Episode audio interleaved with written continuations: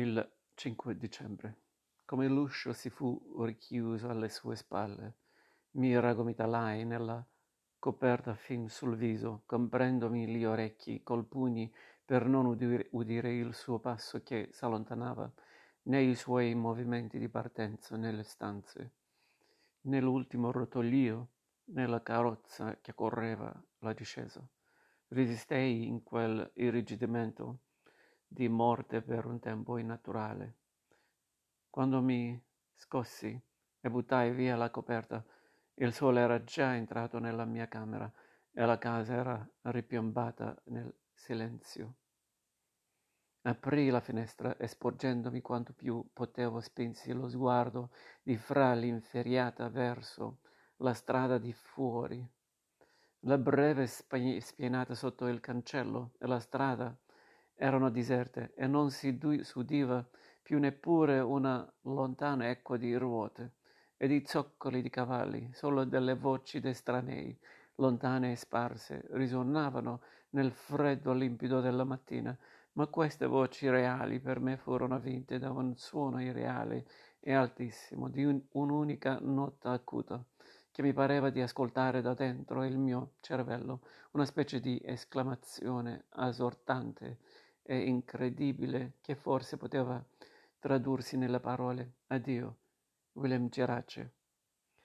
Provai una pazza tentazione di correre a precipizio giù in strada, nella speranza di raggiungere la carrozza e di ritrovarmi accanto a lui, per un piccolo tratto almeno, ma pure con questa tentazione che mi lacerava il cuore, rimasi fermo, lasciando passare i minuti finché ogni speranza diventò impossibile.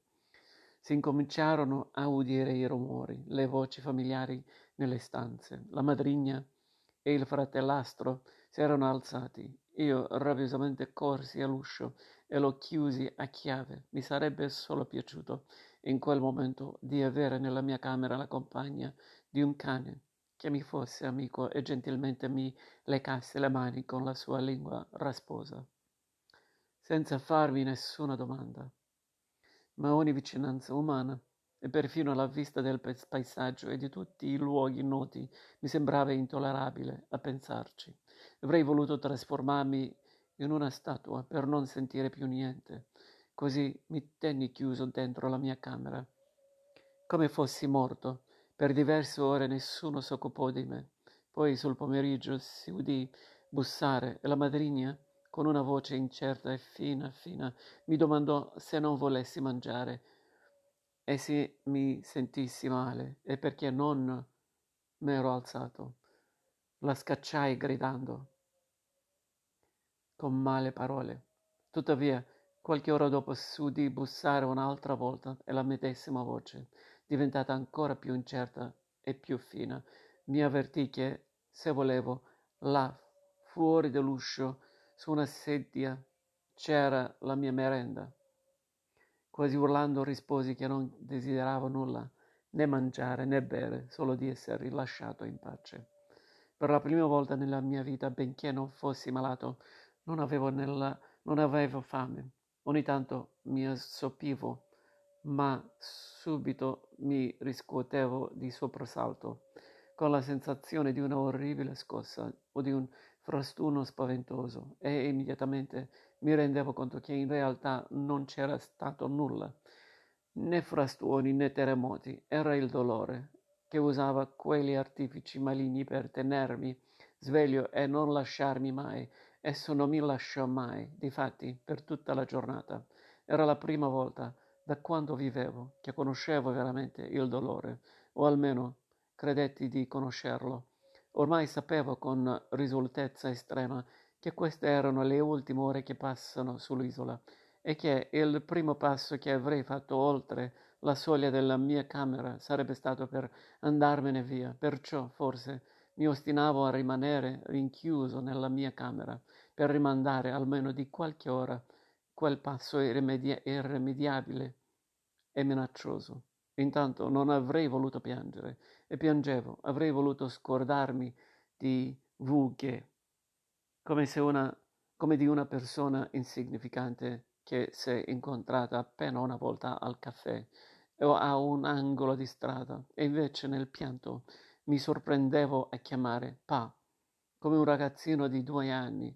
A un certo punto presi la lettera che tenevo ancora sotto la maglia e la stracciai. Certo era anche il digiuno che mi indeboliva, a furia di pensare a mio padre. Finii per illudermi che lui pure, allo stesso modo, in quel momento pensasse a me e che mentre io chiamavo Pa, anche lui, da dove si trovava, chiamasse fra sé Arturo, mio caro Moro, o qualcosa di simile. Infine, pare impossibile, nel passare delle ore, mi s'affacciò un'ultima speranza la quale verso sera riuscì a convincermi quasi del tutto con la sua seduzione. Si tratta di questo. Non ho ancora detto che il giorno dopo era il 5 dicembre e cioè il mio compleanno. Finivo 16 anni precisamente. Per orgoglio io la sera avanti non avevo ricordato a mio padre questa data e lui, per proprio conto, non era solito a rammentarsi mai dei compleanni e di cose del genere, ma stavolta io mi misi a sperare che la sua memoria, quasi ispirata da un miracolo, d'un tratto in viaggio, lo avvisasse della sua dimenticanza e che senz'altro a tale richiamo egli decidesse di tornare indietro per farmi gli auguri e magari anche trascorrere il giorno della mia festa sull'isola assieme a me. Mi dicevo che forse a quest'ora egli non si trovava ancora tanto lontano, forse an- era ancora a Napoli e di là gli sarebbe semplice tornare per un giorno. Ripensavo all'espressione pentita del suo volto, quando poche ore prima si era piegato su di me, qui nella mia camera, e avrei quasi giurato ormai che un simile pentimento unito alla disperazione ch'io non l'avessi accompagnato al molo. Doveva riportarlo domani sull'isola. Al calare della notte la speranza nella mia fantasia era diventata una vera certezza, tanto che per la consolazione mi sentivo insieme esaltato e stanco. Mi affacciai fuori dell'uscio a cercare la merenda lasciata dalla madrigna sulla sedia. C'era pane, arance e anche una tavoletta di cioccolata. Giottoneria, quest'ultima insolita, a casa nostra. Mangiai e mi coricai e presi sonno. Mi svegliai come il giorno avanti, verso l'alba, e così ebbe principio questa seconda mattinata che doveva svolgersi per me peggiore assai della prima. Subito al mio risveglio, ricordandomi che oggi era il mio compleanno, provai un sentimento festante, nella convinzione più che mai certa dell'arrivo di Willem Gerace. In attesa rimasi allo stesso modo del giorno precedente, prigioniero volontario nella mia camera, con l'uscio inchiavato a doppio giro, però Stamattina questa prigionia era piuttosto per una scaramanzia che per altro e credevo imminente la mia uscita gloriosa. Avevo infatti una specie di magica sicurezza che mio padre arriverebbe col primo vapore, il quale toccava Procida alle otto precise. Ma come dalla mia finestra dove stavo di vedetta? Udii battere le nove senza alcuna novità di schianto. Dalla certezza passai al dubbio che egli non solo non arriverebbe neppure col secondo vapore delle die- dieci, ma non arriverebbe affatto.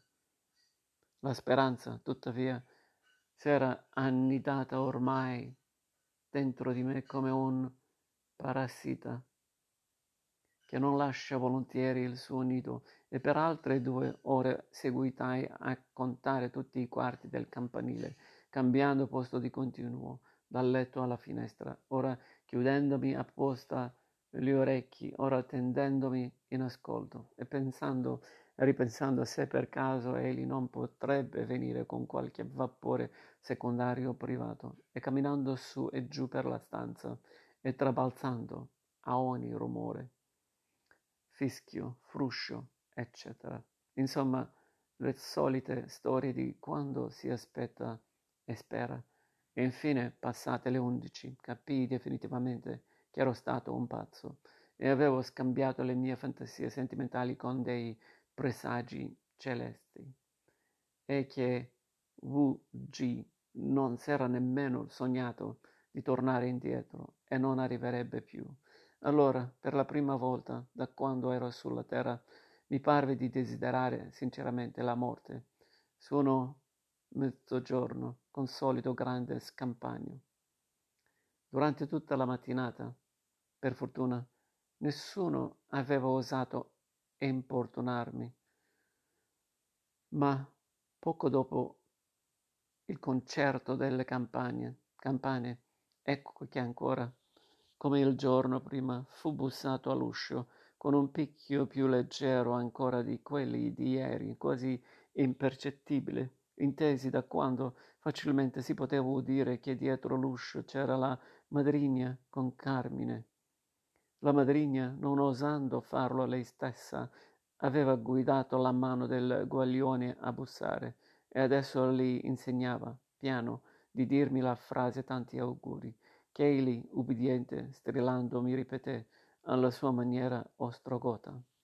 Una simile attenzione familiare in quel momento mi rivoltò peggio di un'ingiuria atroce e, senza altra risposta, sferrai un calcio all'uscio per significare chiaramente che non volevo auguri e che mandavo tutti all'inferno. Per circa un'altra ora e mezza nessuno si fece più vivo, ma doveva mancare poco alle due del pomeriggio che di nuovo si udì quell'ostinato bussare all'uscio. Stavolta era lei che bussava, e più forte, quasi brutalmente. Non detti segno d'aver udito, e allora, con una voce malcerta, quasi diaccia per lo sgomento e il ritegno, essa chiamò Artù. L'orecchino non risposi nulla. Artù. Essa riprese allora, più in fretta e con poco fiato, come una che parlasse durante una corsa. Che fai? Perché non t'alzi? Ho preparato la pizza dolce, come l'altro anno, per la festa tua. Per quanto io sempre avessi giudicato che, in fondo, essa era stupida nel cervello, ma la sua stupidità m'era apparsa come stavolta incommisurabile, peggio dell'infinito. Come poteva venire a parlarmi di cose futili quali la pizza dolce in un momento così tragico e le sue stesse gentilezze, poi a cui da tempo non ero più abituato e che fino a qualche giorno avanti mi avrebbero allargato il cuore, oggi mi inasprivano L'avrei preferita ostile, severa, severa come al solito. Mi pareva che tutto questo anche lei dovesse capirlo. Vattene, stupida idiota, le gridai. E in una ferocia disperata spalancai l'uscio con fracasso. Essa era lì, reggendo in braccio il guaglione, le labbra tremanti, bianca come una morta. Notai subito, con la vista resa più lucida, dal furore, che s'era messa la famosa gonna di velluto e aveva svestito a festa anche Carmine, certo per celebrare degnamente la giornata. Tutto ciò invece di addolcirmi inasprì in mio rancore. Intanto non so quale impulso di amarezza estrema mi fece correre per prima cosa verso la camera di mio padre. La camera si trovava ancora, più o meno, nel disordine della partenza. La madrigna, per sua indole naturale, non aveva mai troppa fretta di rassettare le stanze e s'era contentata di accumulare in un canto i vestiti vecchi, scarpe, giornali, libri, scatole di sigarette vuote, eccetera, che evidentemente mio padre, nella fretta di preparare la valigia, aveva lasciato sparpagliati in terra. Sul letto non c'era altro che il solo materasso, senza coperte né guanciali, e un rapido sguardo che gettai nell'armadio aperto mi bastò per sapere senza rimedio quanto già prevedevo, e cioè che il posto solito dove V. G. teneva i suoi nostri storici tesori. Il fucile da pesca, il binocolo da marina, eccetera. Era vuoto. Dalle pareti presso il letto sorrideva come sempre, inconse- inconsapevole con i, con i suoi gentili occhi ciechi, il ritratto di Romeo l'Amalfitano. Febbrilmente io mi mossi un poco in quella camera deserta, sotto gli occhi miseri e turbati madrigna, della madrigna che m'aveva seguito sulla soglia. Lo sai, con chi è partito? Le gridai allora. Non è partito solo, come t'ha fatto credere, è partito con Stella. Essa mi riguardava, cercando nel tempo stesso col capo di schivare Carmine, il quale innervosito dal mio contegno stravagante, per farsi coraggio si sfocava a giocare coi suoi ricci. Io seguitai nel mio accanimento vendicativo. Davvero, ragazzino? Lui preferisce Stella a te. Inquieta, ella s'era avanzata nella camera e deponeva Carmine sul grande letto. Chi è Stella? È una di qui? Si informò coi tratti subitamente scomposti da una ferocia minacciosa e barbara, e si capì dalla sua domanda che al nome da lei udito ora la prima volta riteneva che Stella fosse una donna, ma non appena ebbe inteso da me che si trattava di un certo Tonino Stella, il suo volto si ridistesse e si tinse di sollievo. All'evidenza di queste sue cangianti emozioni, io sentii ritornare in me anche un'altra, passata pure se non mai confessata, gelosia. Ah, le gridai, pieno di dolore, sconvolto da una doppia gelosia. Lui però lo ama, a Stella, lo ama. Lo ama, essa ripeté, e la sua voce era inespressiva, come un eco innocente e fredda nel ripetere questa parola appena l'ebbe pronunciata, però alla, ella si interruppe con la bocca titubante in una scossa di pudore repentino. I suoi occhi corsero un momento a scrutarmi, interroganti e sospesi, poi rapidi si torsero da un'altra parte. Sì, lo ama, lo ama, e gliene importa più assai di lui che di te e di Carmine e di me e di tutti, io ripresi, come un forsennato. Essa mosse le labbra a protestare, ma tacque, in una smorfia debole e penosa, che la dava un'espressione di infanzia precocemente matura. Per un poco, sfuggendomi, sembrò richiudersi tutta in sé, simile a un passero malato che per difesa si raccoglie nelle sue piume poi si risentì e mi si rivolse, quasi brutale. Tu, esclamò in un respiro tremante, non dici parole giuste. Intanto sogguardava Carmine, forse timorosa che egli, col suo cervello d'un anno, potesse aver compreso le mie pessime parole contro il padre. Quella stella, là, che è partito con lui, seguito proterva, corrugando i sopraccigli.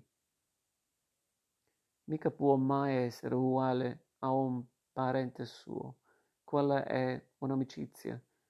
D'un tratto alzò un poco una spalla. Quella è un'altra cosa, terminò con una curiosa aria di scetticismo popolano, fra l'indulgenza e lo sprezzo. A questo punto una maturità luminosa, quasi pomposa, sembrò rivestirla e tacque, altera e calma, coi sopraccigli corrugati, come per farmi intendere che l'argomento era chiuso. Allora, in un trasporto pazzo, io le gridai, ma tu lo ami? La vidi a tale domanda inaspettata trasalire e in un attimo smarrirsi, come se il cuore a precipizio le mancanze, come io chi? balbettò. Lui, mio padre, io dissi. Lo ami? Con le guance divorate da un rosore scuro, simile a una vera bruciatura che le piagasse la pelle, essa mi stava di fronte, dritta in piedi al di là del grande letto che separava le nostre due persone, e non badava più neppure a Carmine, tanto era spersa. Che dici? ripeté due o tre volte. Lui è il marito mio. Credeva forse che io la accusassi di non amare mio padre, e invece io, sciagurato me, era del contrario, che la accusavo. Lo so, proruppi infine, sfrenando tutta la mia amarezza. Lo so, che lo ami. Invece di riprendere coraggio a queste mie parole, essa palpitò bruscamente in faccia, come per una scossa, e mi guardò coi grandi occhi aperti, inermi in una specie di preghiera disordinata. Lo so, lo ami, io ripetei. Perché lo ami? Ah, io non posso sentire queste parole. Io sono la moglie sua. Lui t'ha offeso. T'ha offeso. Ah, Arthur, perché parli di lui a questa maniera? Lui ti è padre. Essa mi interruppe. Essa commozione, una commozione impetuosa, le scolorava la faccia, trasformando il suo rosore di prima in una rosa febbrile e timido. E poi soggiunse, lui è più sfortunato di te. Mio padre è sfortunato? Eh, tu sei più fortunato di lui. Essa riaffermò scuotendo la, lentenza la testa. Automaticamente, quasi senza coscienza, si era riaccostata a Carmine e, certo, per distrarlo dai nostri discorsi empissimi. Lo faceva giocare con una fettuccia che si era tolta dei, dai capelli. Tu tieni più fortuna di lui, ripeté, e che tu chissà quante belle donne potrai avere nella vita tua. Nel farmi questo pronostico le tremava un poco il mento, come a una vera ragazzina e la nativa ingenuità quasi insapore, appena acidula, della sua voce riceve, riceveva da lagrime nascoste una risonanza simile alla musica imperfetta di certi strumenti poveri e infantili. Seguitò sempre dondolando il capo. E lui, invece, mica tanto lo vogliono le donne. Lui è troppo naturale. Non è politico non tiene la fantasia di farle figurare alle femmine. Beh, perché a tante femmine mica piace uno che ci sta assieme quel pocherillo. E poi se ne scorda, e senza mai nessuna piccola simpatia, di qualche bel complimento o d'altro, come avesse a fare con qualche femmina malamente. Questo fatto, tante femmine si pensano che è brutta figura per loro simili frasi necessarie per dimostrarmi la sua conclusione. Ella se le trasse dal petto con visibile impaccio. Fra rosori di goffaggine e di innocenza e forse anche echi, appena percettibili nel suo fiato, di involontari segreti sospiri, ma pure con una gravità di persona molto esperta, e fu con un effetto quasi di divertimento ch'io riconobbi là nella sua presente dimostrazione certi famigerati discorsi di sua madre violante. Così, per questo, concluse, t'ho detto di lui, che è più sfortunato, perché esso con le femmine non può tenere fortuna. Ma io obiettai, è un uomo molto bello, è molto bello. Mica voglio dire che sia brutto. No, così così. Poi è vecchio. Vecchio? E come? Non è vecchio. Sai quanti anni tiene? Contò sulla dita. 35 finiti, è entrato nei 36. Tiene già le rughe, i capelli bianchi. Ciò lo avevo notato anch'io, ma pure non avevo ancora pensato che mio padre effettivamente era giunto ormai alla vecchiaia. Così per questo, ella riprese, io ti ho pregato di ricordare il rispetto per tuo padre, che oltre all'essergli figlio, tu, con la tua sorte vicino alla sorte sua, sei come un gran signore di ricchezza, che nella vita sua, che nella, vi- che nella vita tua, chissà quante belle donne incontrerai. Tu e signorine di lusso e forestiere che, che ti ameranno e chi sa che bella sposa ti farai. E inghiottì una, due volte. La sua voce s'era di nuovo incrinata. Ma tosto concluse, abbassando la fronte con una serietà mite, dolce e persuasiva. E lui, invece, se non si pigliava a me, dove più la incontrava? Adesso che è pure vecchio, l'affizione di un'altra cristiana. Se non c'ero io, forse nessun'altra femmina ci si combinava con lui. E lui, come è nato senza una famiglia, così, poverello, sarebbe restato solo e zingaro per tutta la vita sua, uguale a un militare della legione. Lui, adesso, nella vita sua, per la sistemazione sua ci sto io sola. Queste ultime frasi ella non le pronunciò con umiltà, ma anzi col compiacimento d'una superiorità matronale, a cui si mescolava un'aria di valore alquanto bambinesco, e in tale buffa mescolanza la sua bellezza irraggiungibile mi apparve magnifica, degna d'un vero re. Rimasi a guardarla per un momento, quindi proruppi. Tu sbagli, che credi che io mi farò una sposa. Artù, perché? Tu sbagli, c'è una femmina sola che poteva essere la sposa mia. Lo so io chi è.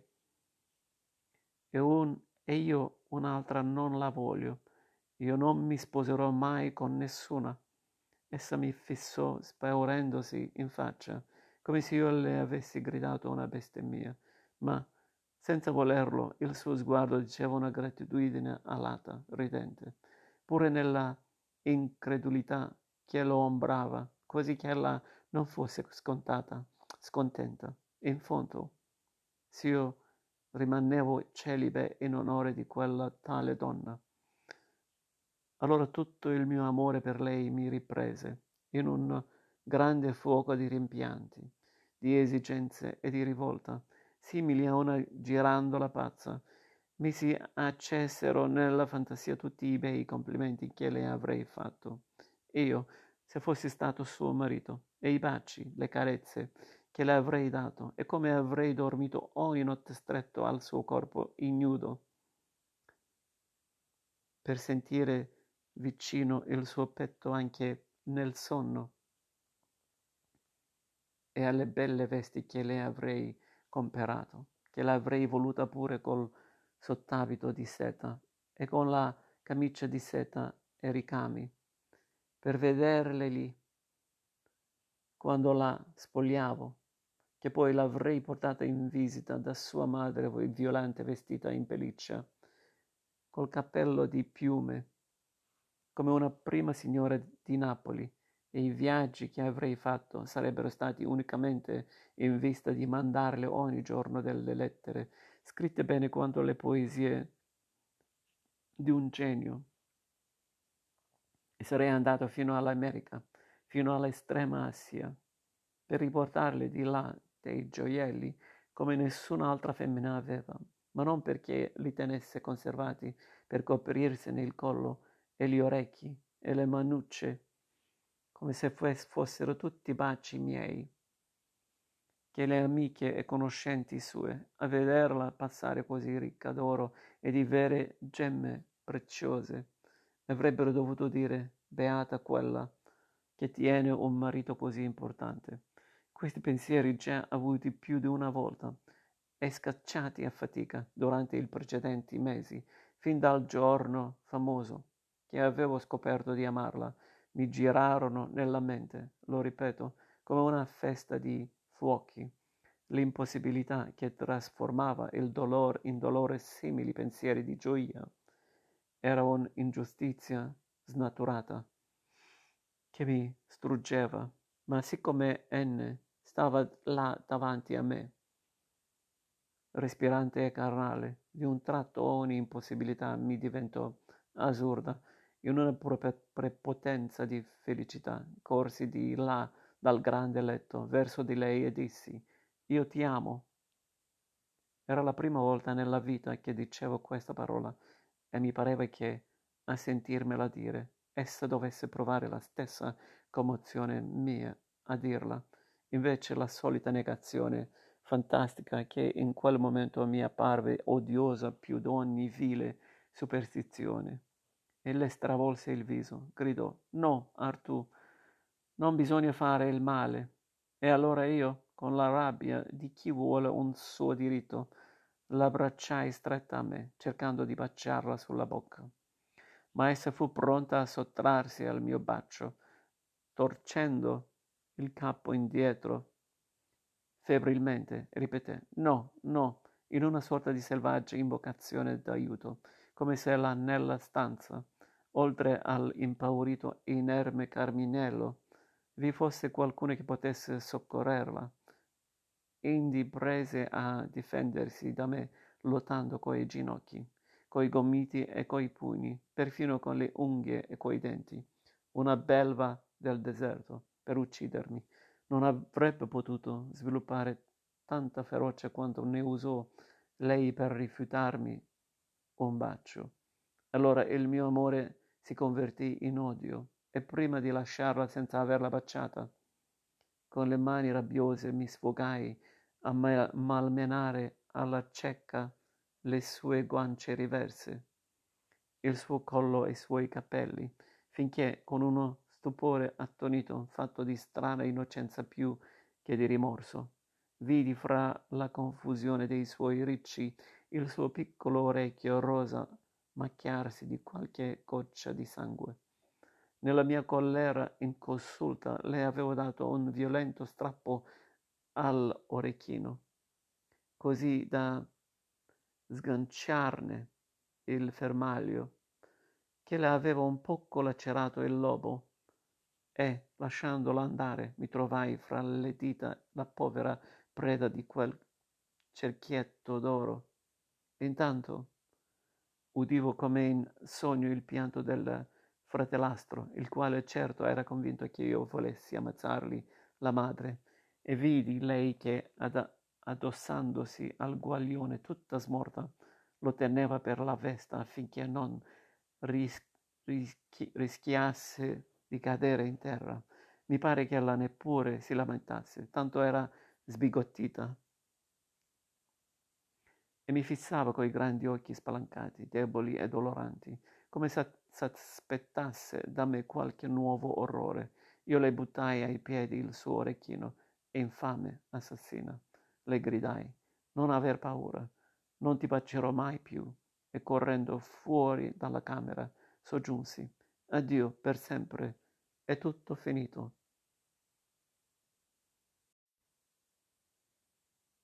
Nella grotta.